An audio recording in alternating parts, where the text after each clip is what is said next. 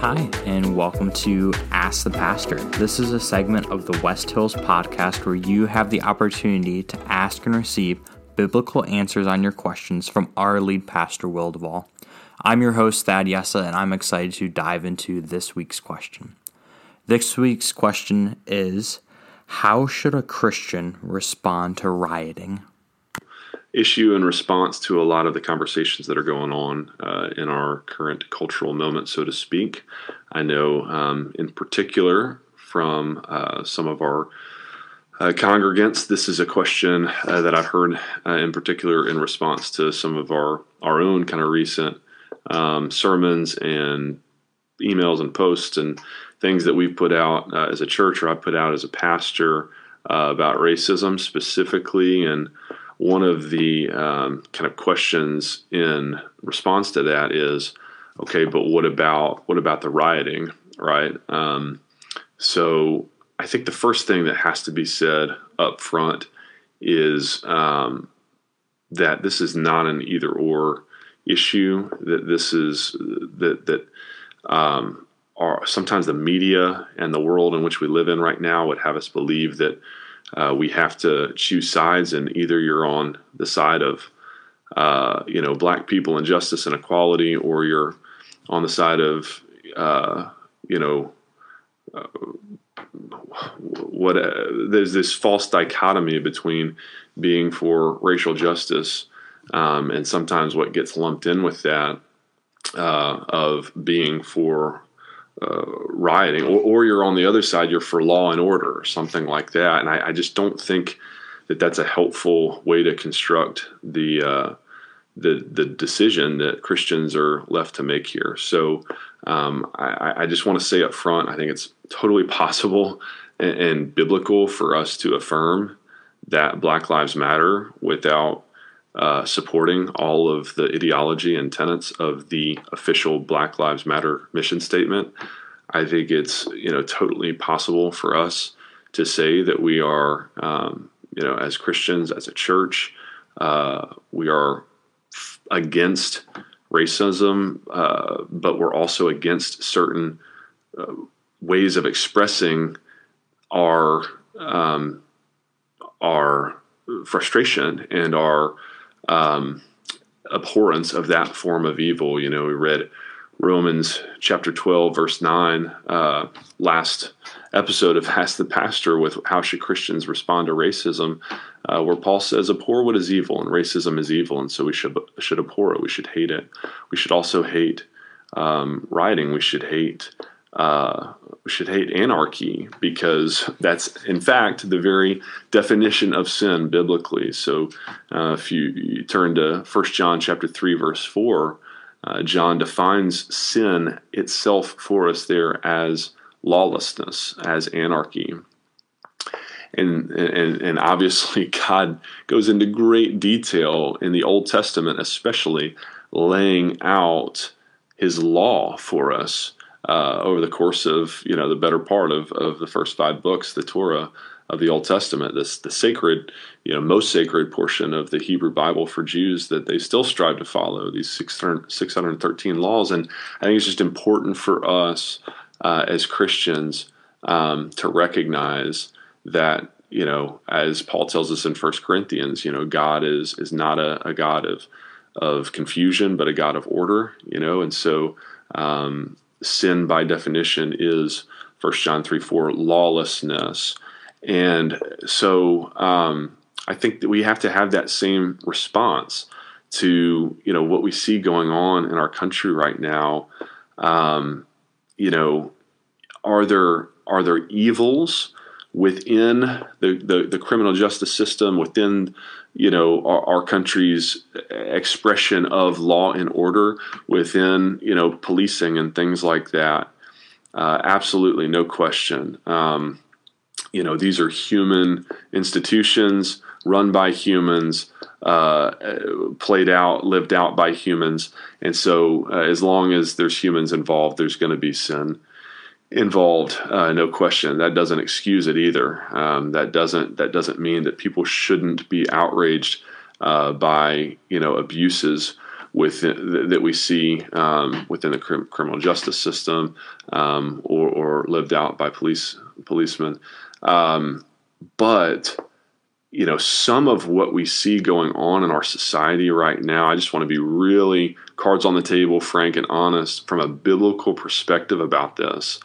Uh, some of what we see going on right now in the news should be really, really concerning and troubling for Christians.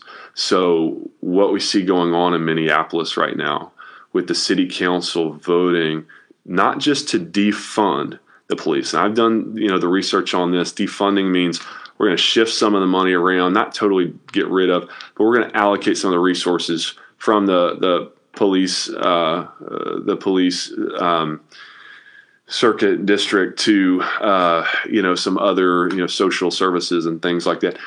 But actually voting to no, they voted to disband, not just dis- defund, but disband the police department. So my understanding of that, from from what I've read on both the left and the right of this, is that sometime in the next indefinite future, Minneapolis has decided as a city they will not have a police force. Right? Um, if, if, someone walk, walks in to, to rob a liquor store at gunpoint, they're going to send in trained professional licensed counselors to try and you know reason with this person and talk them out of uh, out of out of doing it. And I just want to be really clear that from a biblical standpoint, this this is exactly what we see. Uh, I think John defining for us as as lawlessness. You know, um, and I think that to think that we can uh, do a that the answer to unjust expressions and abuses of the law is to get rid of the law or to get rid of the people that God has ordained to, to try and help us keep the law uh, really shows a gross uh, underappreciation for just how sinful the human heart is. I mean, this is this is really a theological issue as much as it is anything, um, because if I, I think that where a lot of this sort of even the the practical kind of ideas come from uh, that we see getting thrown out right now, like like let's just get rid of the police. I think it it is basically born out of a humanistic ideology that says people are basically good, and you know all we need um, to get by is for you know the, the government, the police, everybody to to get out of our way. And you know we can basically police ourselves. Just give us a few you know trained counselors and you know crime will will will just kind of take care of itself dissolve. And i think that just uh, you know and and the the sad reality is you know we're just going to watch the next couple of years and what happens in the city of minneapolis to see uh, the statistics bear this out but you know the the bible has a lot to say about this you think of the book of judges um, you know, where there was no king in the land and everyone did what was right in their own eyes. And guess how it turned out for the Israelites? Uh, you know, God is really clear in His Word that we are really sinful. Read Romans 3, go back and read Genesis 6. Uh, you know, read Jeremiah 17 9. The heart is deceitful above all else, desperately sick. Who can understand it? You know, this is a, these are, really bold statements of the the total depravity of of humanity's heart. Um, and so God, in His sovereignty and goodness, gives us uh, some common graces, like our conscience that we talked about in the Genesis 9 sermon recently uh, with Noah and, and God's uh, universal covenant with man, our conscience, like, like government uh, to help rein in our pro, our tendency, our propensity for violence and for anarchy and for lawlessness. Um, and you know, the obviously the the, the most powerful classical uh, poignant statement on this in Scripture is Romans uh, chapter thirteen, verses 1 through 4 where, where paul exhorts us commands us let every person be subject to the governing authorities for there is no authority except from god and those that exist have been instituted by god. Therefore whoever resists the authorities resists what god has appointed and those who resist will incur judgment. For rulers are not a terror to good conduct but to bad.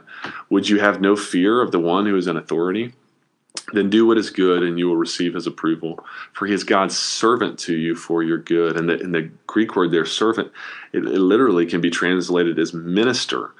Uh, i pulled some of my thoughts here from a uh, John MacArthur's sermon last week for his church at Grace, um, entitled "Who's to Blame for the Rioting?" And, and, MacArthur makes this point: there's two ministers that God has ordained: your pastor and uh, your the police, and um, so they're they're ministers to you for your good.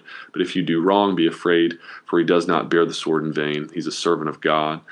Uh, and then he goes on for the and says in verse five, therefore one must be in subjection. Now again um, that's not to say that, that they do it perfect any more than than to say that you sh, you know where Hebrews 13 17 tells you to submit to your elders your pastors um, that we're perfect you know and you should that that I'm perfect and you should just unilaterally submit to me. I mean there's always this sort of caveat that we've got to read into the scripture there insofar as you know your pastor your government whatever is not commanding you to do something that goes at odds with with God's command and God's will um, but you know, I just think it, it needs to be said right now in the in the the news cycle that we're in um, that all of this kind of you know push toward throwing the baby out with the bathwater when it comes to um, you know abuses within the, the the police system and let's just get rid of police in our country.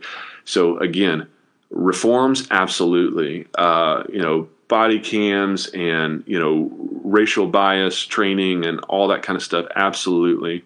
Um, but disbanding defunding um, i just want to speak from a biblical perspective to some of what we go uh, see going on. And obviously the the most exaggerated um, case of that is is this whole news story of what's going on in Seattle, and I haven't checked it in a, a day or two now, but um, gosh, you want to talk about anarchy, anarchy, and you want to talk about what happens when uh, the, the governor and the mayor, you know, command the police to um, comply with uh, with the rioting and uh, just just step aside and uh, remove their hand of governance for the good of the people to keep sin in check. And uh, just read the reports of what's going on inside uh, Chaz, the Capitol Hill um, whatever it is, anti-government, anti-American zone, or the, the basically have seceded from uh, the United States in the middle of downtown Seattle, and it's just anarchy. And um, we need governance, we we need police, we need better police. And so, if anything, we shouldn't be defunding. Uh, we should be, you know, uh, putting more resources toward ensuring that those who are helping to keep our sin in check are doing it as justly uh, as possible. And so uh, that's not that's again that is not my attempt to, to make a political statement. That is my attempt to make a biblical statement about the state of human depravity, just how sinful we are, and just how much help we need keeping our sin in check, not only from our conscience, but but even from the government. And most of all, and this is where I'll end, you know, MacArthur ends with this as well conscience and government, but also the church. You know, it's a separate issue, but related. Um, you know, if the church is really standing up and being the salt and the light in the world that we are called to be, uh, and we are re- really reaching people and witnessing to people, uh, evangelizing, you know, in the way that we are called to do, um, especially in light of what's going on in our world right now, where people are asking questions and it's a free for all, and they want some kind of solid foundation. We've got it; they need to hear it. If we're doing that, then hopefully that alleviates a lot of the need for these other uh, the the over uh, over policing of, of the government anyway, um, because you know at the end of the day, the only way any of this racism or rioting on either side of, of the spectrum gets fixed is these are matters of the heart and so it's going to take a change of heart. And so people need you know the holy spirit to come and and and uh, put put in them a new heart a heart after god's own heart uh, otherwise it's just behavior modification. And so this is this is a unique time for the church to rise up. You know macarthur makes the point of when when jesus calls us to be light and salt. You know salt is in the ancient world was a preservative element. Um, before they had refrigerators, you, you, wrapped your meat in salt to curate it and, and to keep it from decaying as quickly.